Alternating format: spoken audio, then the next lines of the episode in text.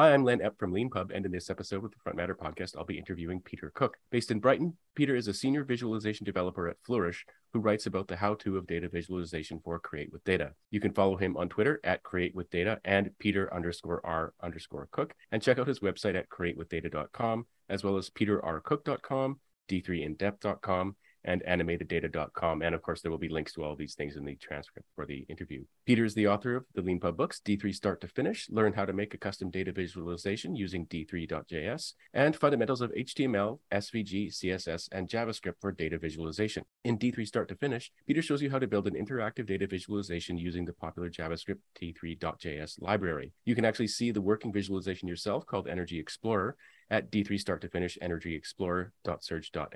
which shows the energy mix of 141 countries. In this interview, we're going to talk about Peter's background and career, professional interests, his books, and at the end, we'll talk a little bit about his experience writing and self publishing. So, Peter, thank you very much for being on the LeanPub Front Matter podcast. Hi, Len. Thanks for asking me. I always like to start these interviews by asking people for their origin story. Um, so I was wondering if you could talk a little bit about where you grew up and how you found your way into a career in data visualization. yeah, sure. So um, I grew up in, in the UK, in um, just outside of London, in uh, a, a, village in the county of Surrey. Um, and I think I was always good and enjoyed doing kind of maths and sciencey sort of things.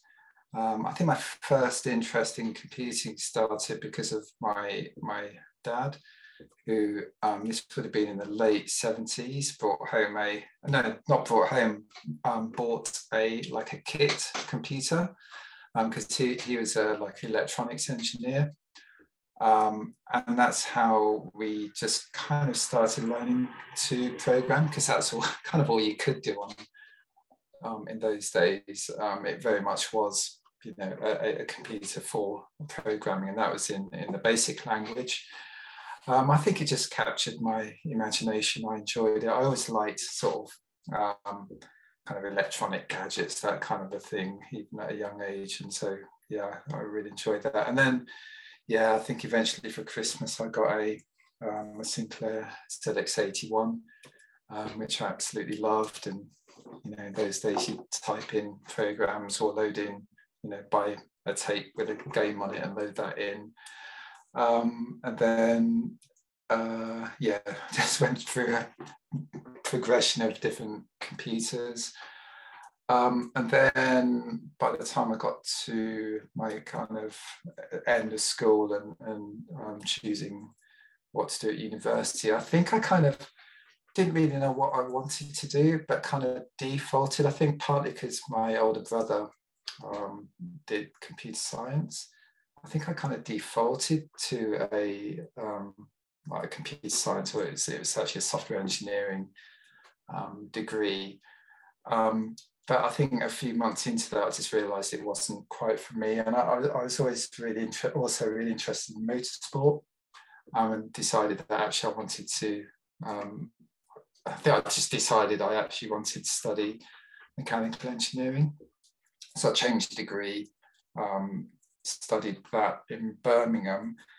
Mean, I think I think looking back, I've always kind of been interested in it, almost the intersection of, um, I suppose, engineering and computing, or the, it's almost applied computing. I'm definitely not a computer scientist. I'm not really interested in, you know, algorithm. Well, I, yeah, I use algorithms rather than study you know, making them really optimal or, you know, studying the theory behind them. I'm more interested in using computers to make things um, like the, almost the creative side of, of, of, of kind of making things um, with software. Um, and yeah, so I think my fi- what was my, my final year project was, it was, yes, that's right. Um, it, just so happened that my tutor was um, in the department that did um, research on computer aided design. Um, so he suggested a final year project um, for me that was kind of improving the user interface of uh, some software that they had for experimenting with things like Bezier curves, which are kind of really common. They're all over the place, but they, they originated in, in computer aided design. Um, and so um, the, the software was just like a text input software. So it's extremely painful to use. Um, and so I basically developed a like a graphical user interface.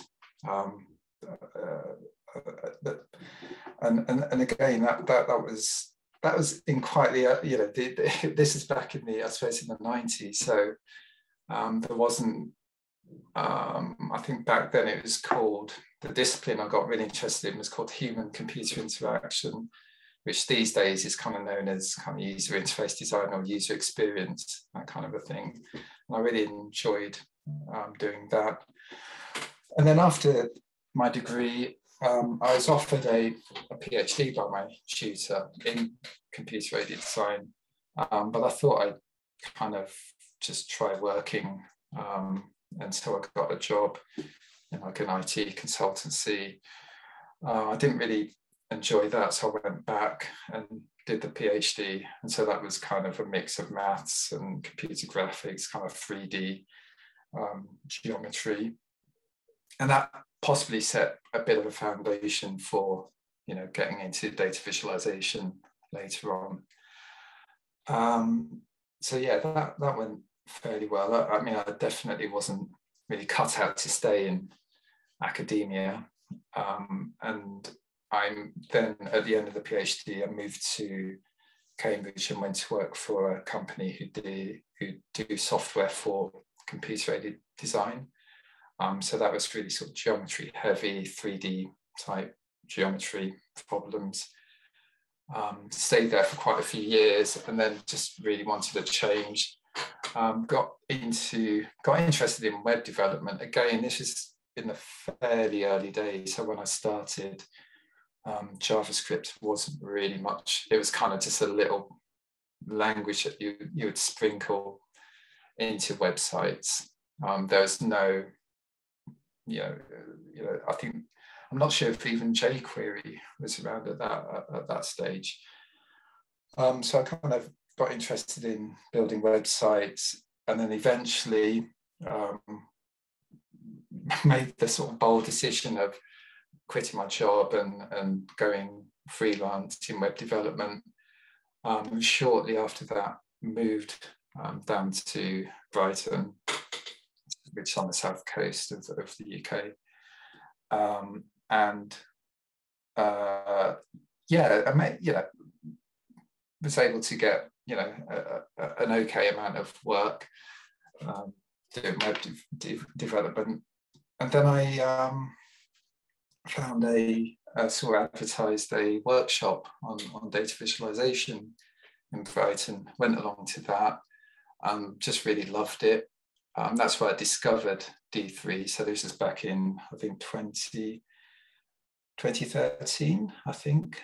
Um, yeah, and I just really connected with D3. I managed to, I think it might have been a little bit easier to learn back then from the from the documentation, but kind of studied the, the documentation, got my head around it, um, built a few things, published them on my website. Um, and then still started getting a few inquiries for work. So, and I just thought, okay, I'm going to make, you know, put everything into this and, you know, market myself as a uh, visualization kind of designer and developer. And that went pretty well. Um, and then, yeah, started kind of writing tutorials and then eventually ran a workshop in Brighton, which I enjoyed doing. Um, and then uh, started the website D3 in depth. Um, I think in the background of this, the, I, I, was using a co-working space and the the guy who runs that, um, John Markwell, he he was always sort of, yeah, he, he's an entrepreneur as well, and and you know, used to he used to be able to kind of offer us advice on kind of um, being freelance, but also of, of, looking at having a product type thing, uh, you know, a, a, product type business. And so it was always in the back of my head that that would be nice to do. And I remember telling him about my D3 in depth website, and he said, you know, are you charging for it? Um, but you know, it's a it's a free website. So it's kind of from that point on, I've always been kind of thinking, okay, how how can I turn this into something? Um, and then yeah, more recently, you know, I, I, started. Um, I realised that people need to sort of or want to learn how to actually build. It's really useful to learn actually how to build something um, from from scratch using D3 because you, you see lots of examples, but they're kind of not finished examples in a way. Um, and so that's kind of where the, the name D3 start to finish comes from because you're kind of starting from nothing and, and going all the way to building a like a fully functioning kind of release ready um, data visualization. Um, so that was two or three years ago, but I first packaged it up as a online course. Um, and yeah, that did okay. Didn't, you know, I, I, mean, I didn't really market it all that much, to be honest. I, I sort of led people from D3 in depth to it. So I got a few sales and then just a few months ago, I just I, I, I, still can't remember the process, but I just thought it just made more sense as, as a book. Um, I think I was a little bit getting a bit tired of running a WordPress site as well, so it started feeling like I was having to be a sysadmin as well, which I just didn't want to have to do. Um, and also, I just know that saying, okay, I've got a book everyone gets that. Everyone really understands what what it, yeah. If, it, if if it's an ebook, people understand what that is and what what the expectation is. As my course, because it was a text-based course, um, you know, I, I think people possibly assume if it's a course, it's a video course.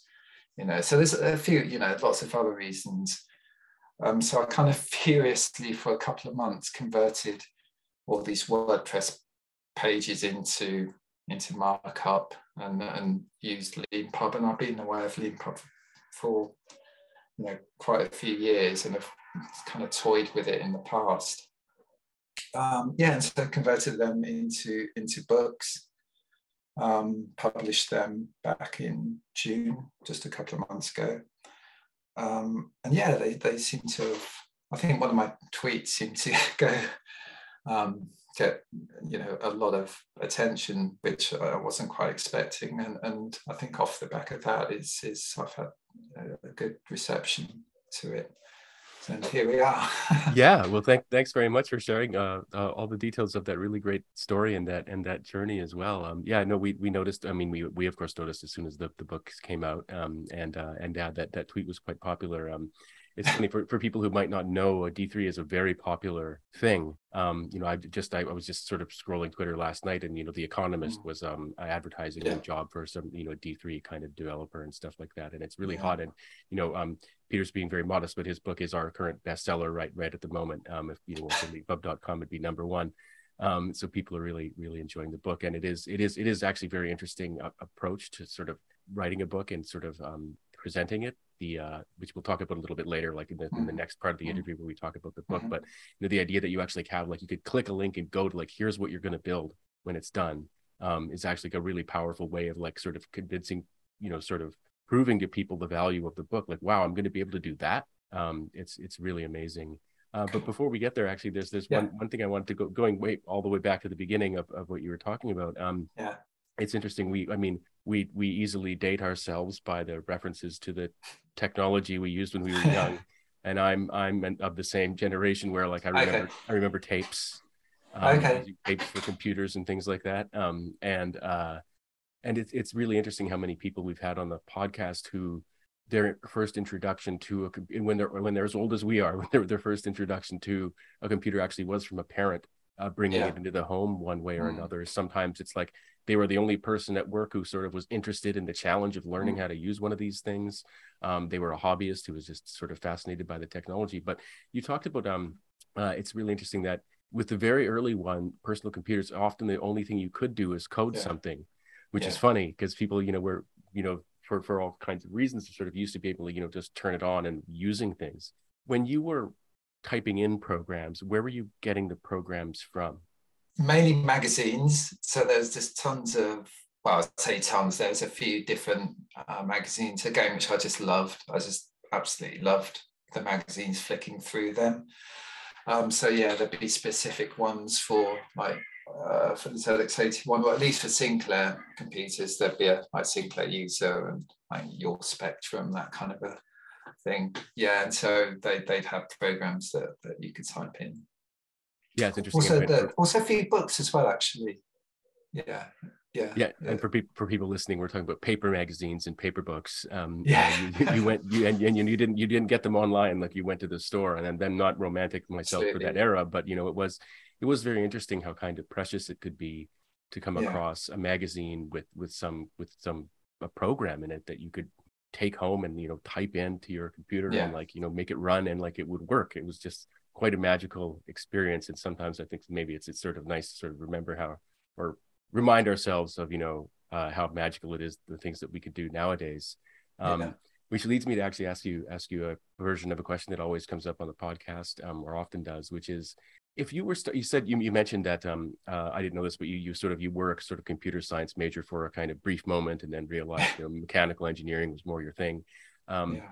but if you were starting out now in like 2022 with the intention of having a career doing doing what you're doing what you're doing now with data visualization would you go to university and do like a full degree? That's a, that's a really good question. Um, i mean i've thought about this quite a lot. Um, we have we also have a four year old daughter, so I think, oh, will she go to university? Would we recommend it? And to be honest, I, you know, in my day, it's almost like automatically you'd go. You wouldn't even question it. I would definitely question it now, without any doubt, um, as to. I think I'd, you know, or at the very least, weigh weigh up the, you know, the cost of it with what the return is likely to be um, because that's the other thing I think is more expensive. I mean, I didn't have to pay for it in my day. I was going to ask, um, did you did you have to pay tuition? And the answer is no, no right? No, we got a like a grant, so we we got some living. You know, the the government would give us some, you know, a modest amount to um, to sort of live by.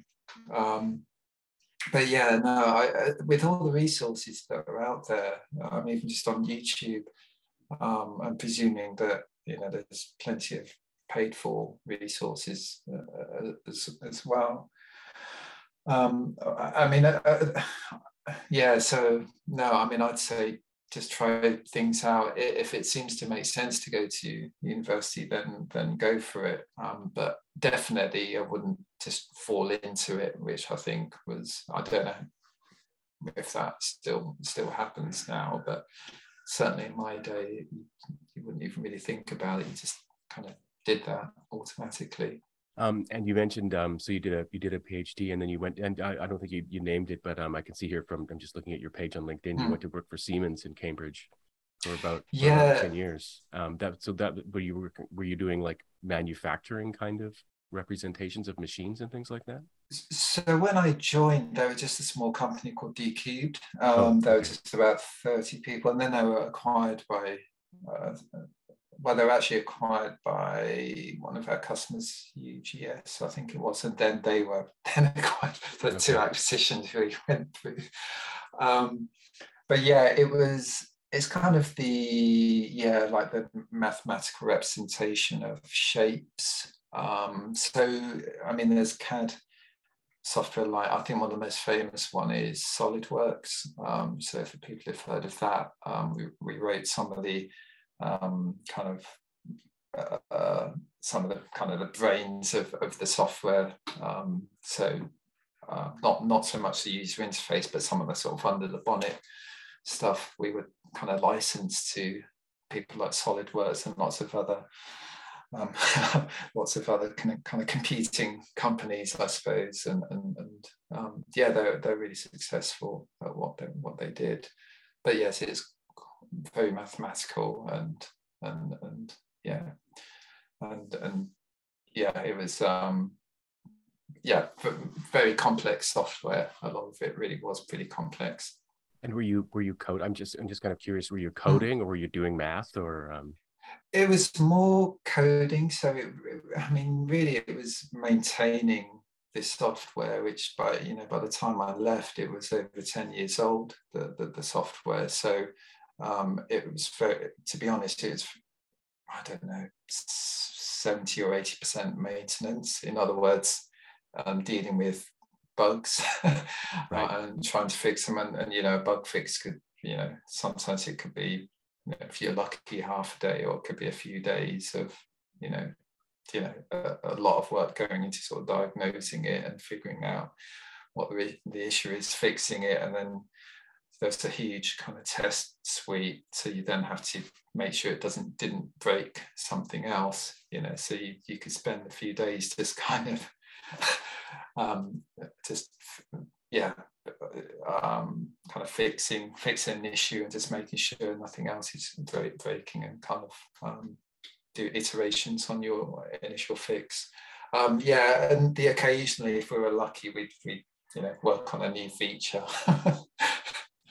and, and you can. This is why after quite a few years of doing this, I, I just want, needed to do something different. Yeah, I was going to ask about that. In the next stage, you did something that actually quite a few um, Leanpub authors do at a certain point in their careers, which is, you know what, I just want to, I want to be independent for at least for a while. Yeah. And so you yeah. made that leap. And uh, what what was that like? Did you have clients lined up before before you did it, or did you dive in? You know. It was a. I had one. I had one client. I didn't have a whole list of clients. Um, yeah. It, I can't remember what, what my thinking was. I think I just realized I just had to go for it. Um, but I did have one client, and somehow, I can't quite remember. I mean, somehow I just managed to um, find find work or find enough work.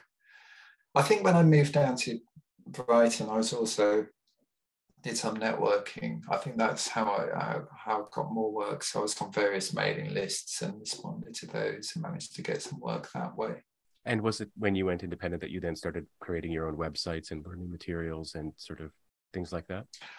Um, I think, I mean, for a long time, even back in, I think my first website was when I finished my PhD. So it's around 2000, oh, which is, okay. yeah, re- in really early days. So it's always something that I was interested in. Um, but yeah, so I think the, um, but yeah, yeah, yeah, for sure. I, I, mean, I had a website at that point, but again, I, I, was doing, I think the main thing I was doing was kind of WordPress work. Um, so kind of building web websites using WordPress. Um, and then, yeah, and then um, uh, eventually you uh, just a few years ago you started working for Flourish as well. So you sort of you know went went back into the corporate corporate field. yeah. And uh, what, yeah. what what kind of work do you do for them? It's so uh, yeah. That's a there's a it's a bit of a funny one because um, it's I think it's around the same time. Um, it was um, I think it, it was about I've got notes here. in 2016. I, I again I was I always like building my favorite um, thing I like to do with software is building small things, almost proof of concepts, or you know, I really like that side of things, that sort of initial, really kind of creative phase. Um, and one of the things which I'm still interested in is is kind of just devising tools so that other people can kind of visualize data. And so I built a tool um, called Vismeo. I don't think it's live at the moment.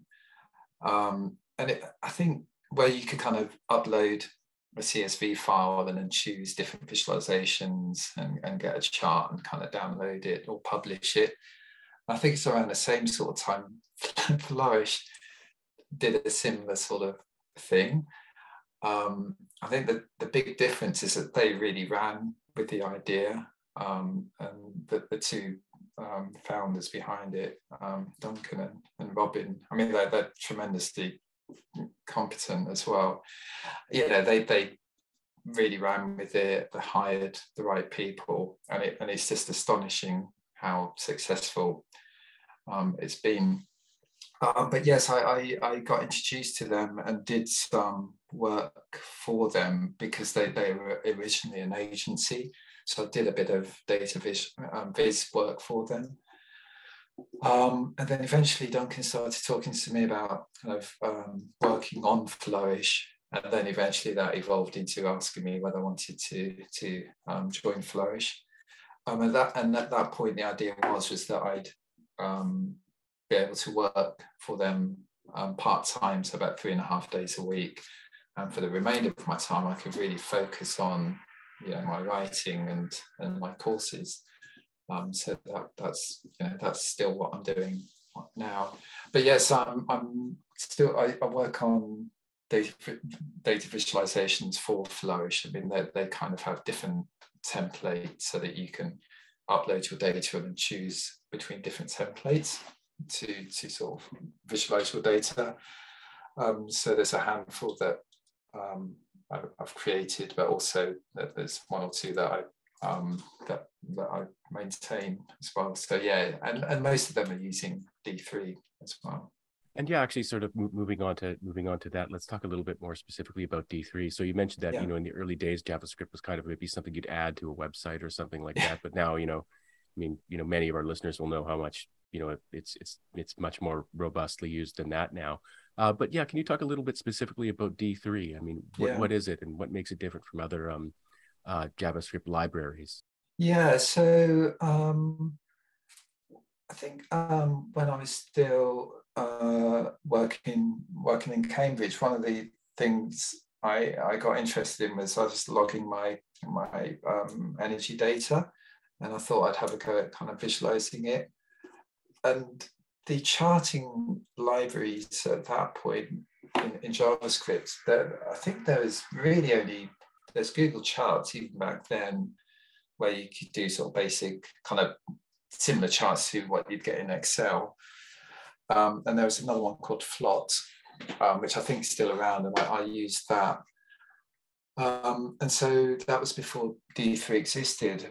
Um, and then when D3 came out, it, it, it, it uses a very different approach. And a good way of describing it is sort of uh, like a building block approach. So it has lots of um, the kind of parts of a chart, whether it's the axes or you know the, the um, it, it just has lots of kind of components that will help you build a chart.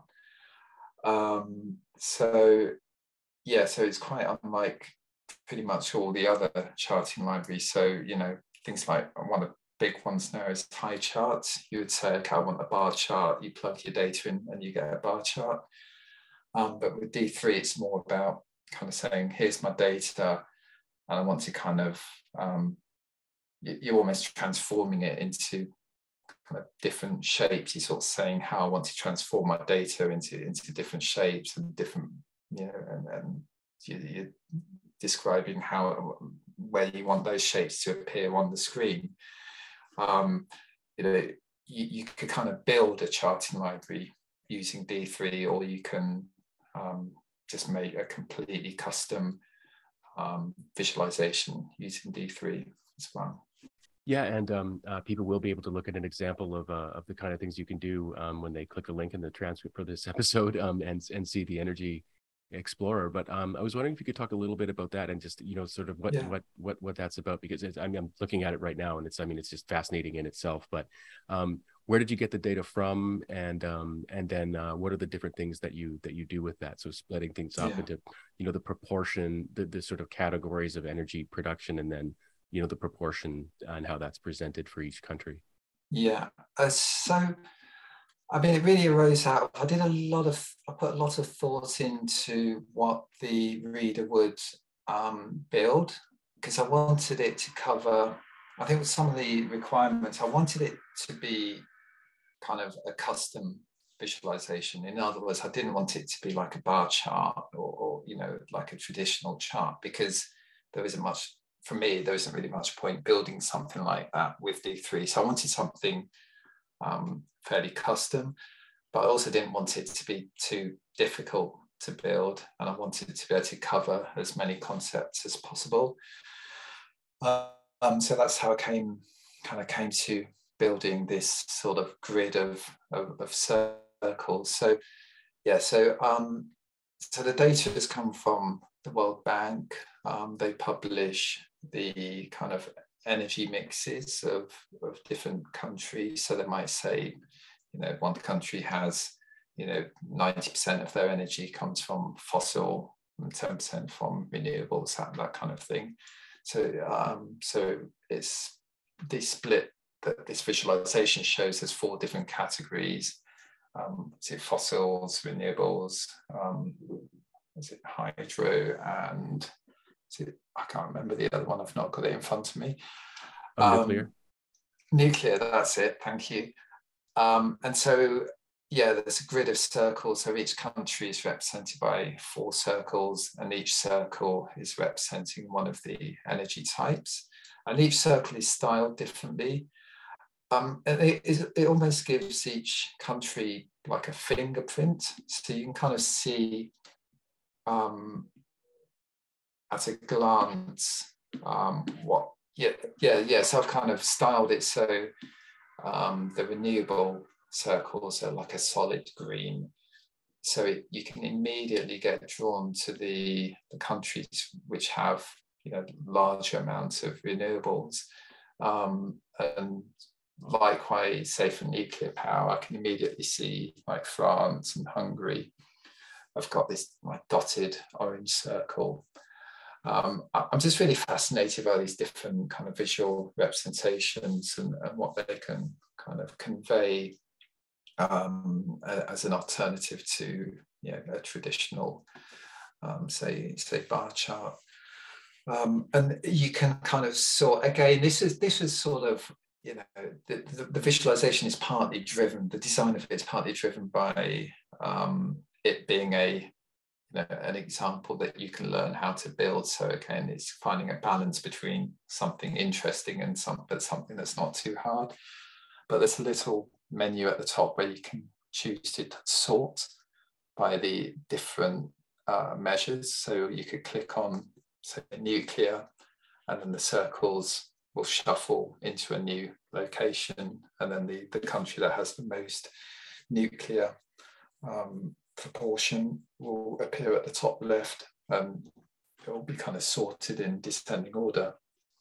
And again, I think one of the things, one of the big um, things that D3 kind of brought that was was quite new was just these amazing. I mean, it calls them transitions, but um, I think they're sort of more widely referred to as animations, where you know, shapes will be shuffling into new positions and, and you see these all over. I think there was a time, um, it's probably quite a few years ago now. Um, typically, you see these amazing examples in, in like the New York Times would, because um, Mike Bostock, who invented, who wrote D3, worked there for a while.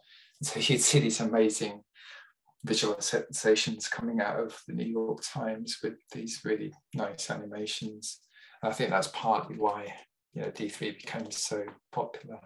Yeah, yeah, no, no. Thanks for sharing all that. It's it's so interesting how um you know news organizations and journalists in particular, uh, you know, sort of mm. just in the last few years, really. I mean, you know, we uh mm. really really picked up on the sort of um how kind of you can make you can make sort of data entertaining um, uh, yeah. with visualizations, right? Which is, you know, that, that yeah. that's kind of an old thing, and it's it's kind of hard to talk about in the abstract. But like when you see an example of a great visualization, like for example, looking at your Energy Explorer right now, when you click on nuclear, you you really can see like it's it's amazing. You know, for example, you might think of you might i mean a lot of people who don't know might not know like france is like 80% nuclear energy for its electricity mm, production yeah. for example and you can see right away um, or germany for example you can see like the the the sort of dotted line for nuclear is just a bit smaller than the circle that's green for renewable. But then the oil, gas, and coal one is even bigger than both of those. Mm. Um, and you know, it can, I mean, these this data goes back to 2015, and things have actually changed a lot in the last seven years. Sure. But yeah, um, yeah. but but still, it's it is it is really interesting that like the amount of information you can convey mm. kind of at a glance about about a number of different things.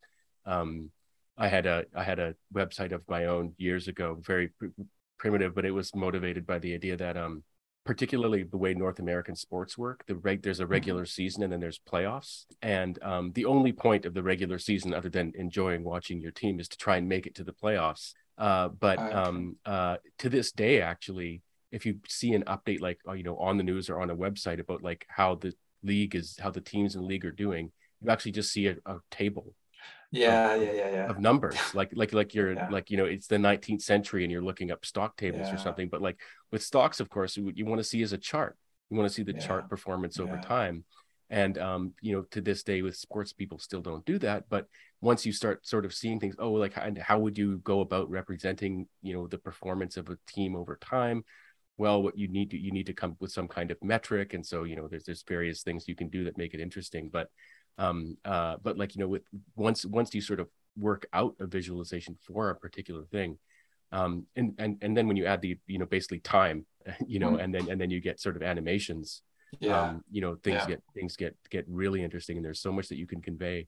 Um and so you've uh i gather from your bio that um you've done work um with um you know training sort of people at the bbc and the economist and things like that. And i guess this is partly you know talking about the book.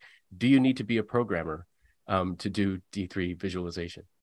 Yeah, you do. You do. I mean, this is it's something. Um, I've yeah, it's something that I know so many people um, kind of want to learn D3, and I, when I ran public training courses like where anyone could sign up, um, I was also I always try to be careful to make sure that people did have the experience, but you, you would occasionally get people signing up who, who, who weren't, you know, massively strong at, at, at programming.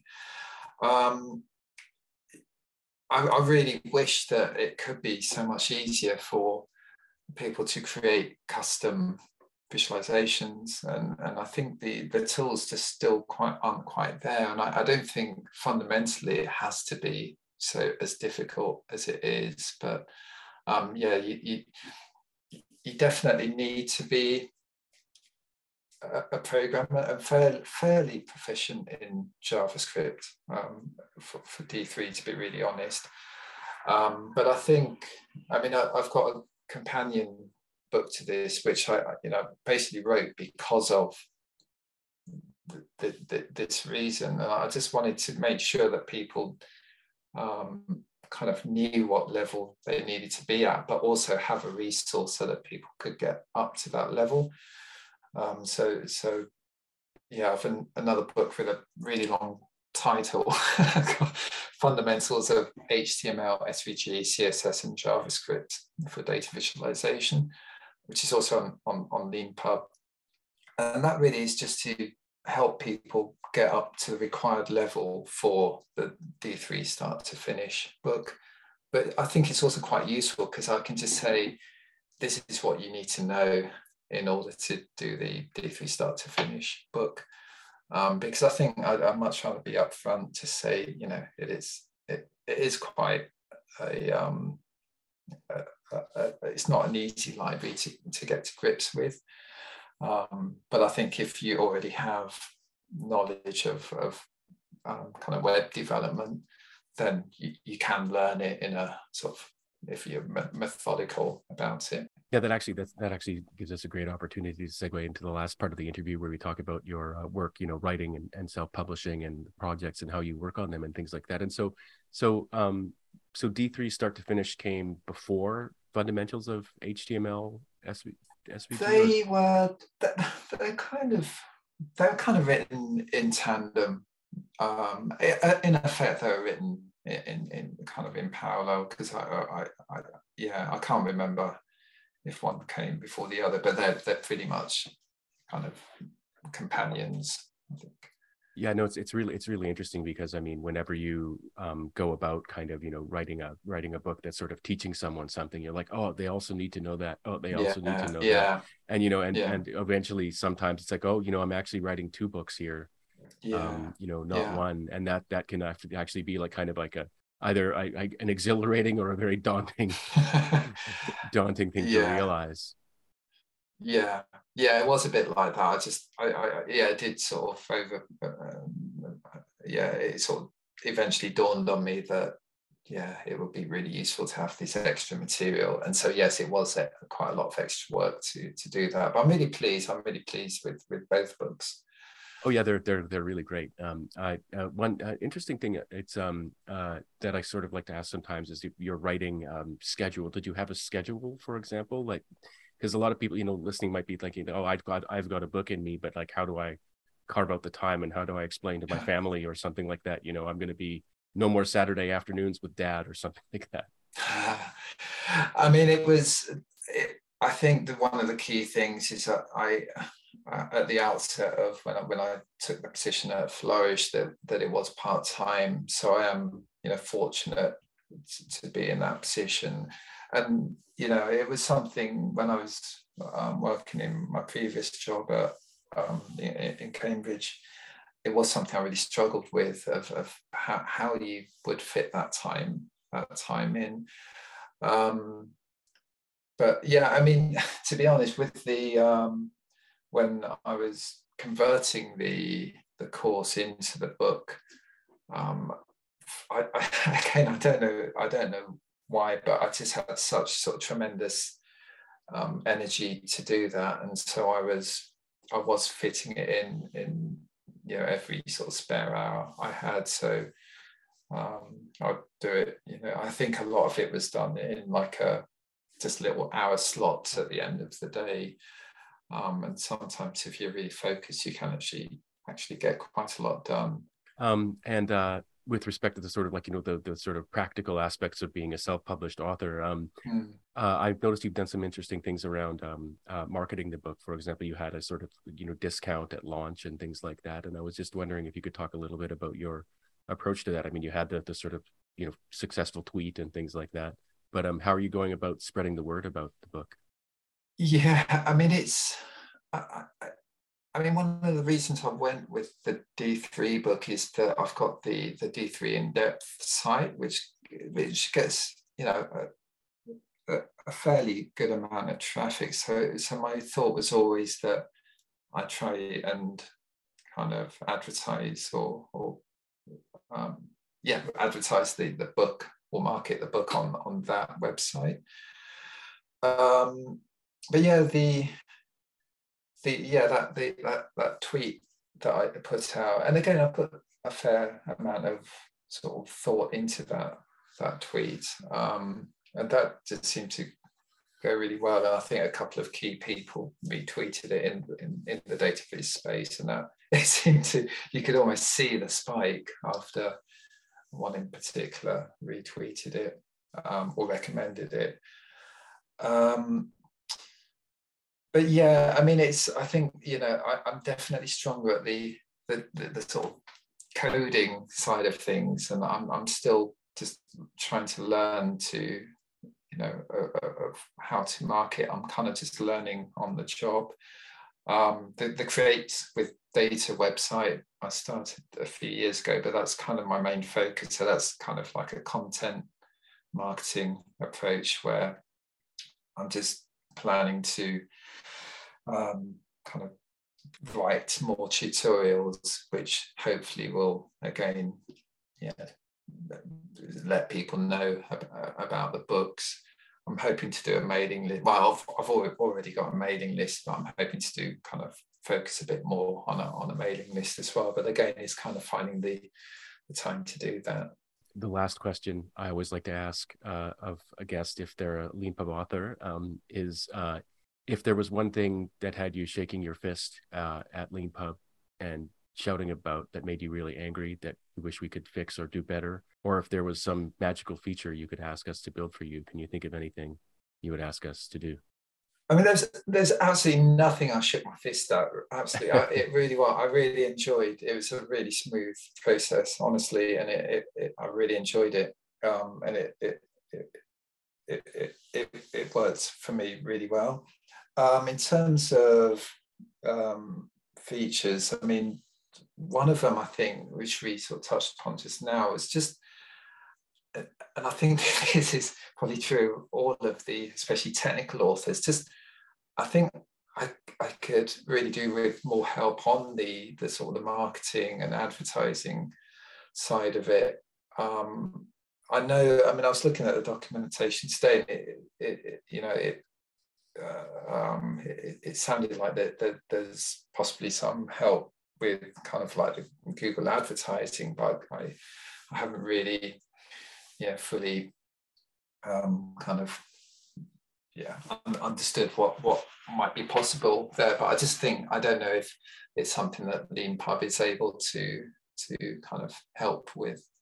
Yeah, no, thanks very much for that. It's um it's interesting. So we do we do have sort of you know um you know articles in our help center with sort of tips and tricks and stuff like that. Mm. Um, one the one the one um the the main article we have about that is basically like I mean I I wrote it so I remember sort of it, but the the main thing is like if you want to if you want self-publishing advice you know about how to market your book there's like a million sites out there there's even people who mm. charge you money um, you know if you want to pay them but you know but we've got a, lo- a relatively long article which is like uh, here's the but, but but like what we can contribute to this space is like what makes leanpub a little bit different like what are the things you can yeah. do with leanpub um, and so there's things like coupons which are actually like when you've made them on leanpub it seems really straightforward but actually self-publishing sites that's actually a pretty that's a pretty unique thing. So you can make discount mm. coupons.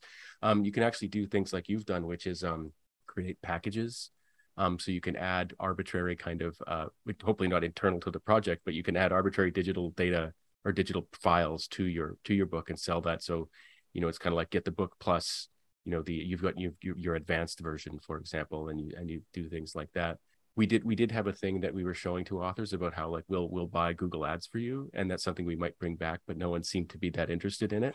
Uh, but okay. but the, okay. the the idea there is that actually we do we do know. I mean, we've got our own sales data. We know what books are doing well. We know what sort of keywords work and things like that. So, mm. um, and a lot of Leanpub authors are um like a lot of self published authors are like, you know what, I'm I want to write my book about my thing that I love. I and I'd like to I'd like to have marketing done, but I don't want to do it myself because I'm not a am mm. not a marketer. Yeah. Um, and so um, offering sort of something like that is something that we definitely like have our eye on. We do have mm. um, you know sort of internal advertising, like we've got this thing called the shelf where you can get your book on our homepage and you can uh, get sponsored spots in newsletters, which are actually really really useful. Uh, but when it comes to sort of external marketing, um, uh, there's a there there is a lot more we could do there. And and even even just guidance you know like so i've clicked the publish button what do i do now?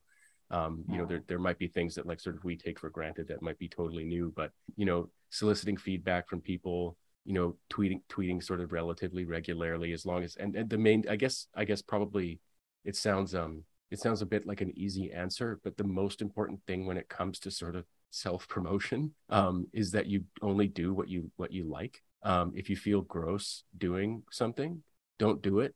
You know what i mean? Like don't don't beat yourself up about it. That's the sort of hardest thing to to sort of sort of convey because people often feel like oh you know i wish i could do more to get sales. Am i second guessing myself mm. too much or something like that? And it's like if it's not you it's not you. Don't do it. Um mm. uh is is kind of the the thing i like to say. And like you know for example a lot of a lot of authors feel way more comfortable with like um promoting their book along with like a blog post that actually like is a useful and interesting blog post. Mm, you know what yeah. I mean? Like, you know, like I actually yeah. had an interesting yeah, thought and like here's a blog post. Oh, and by the way, buy my book.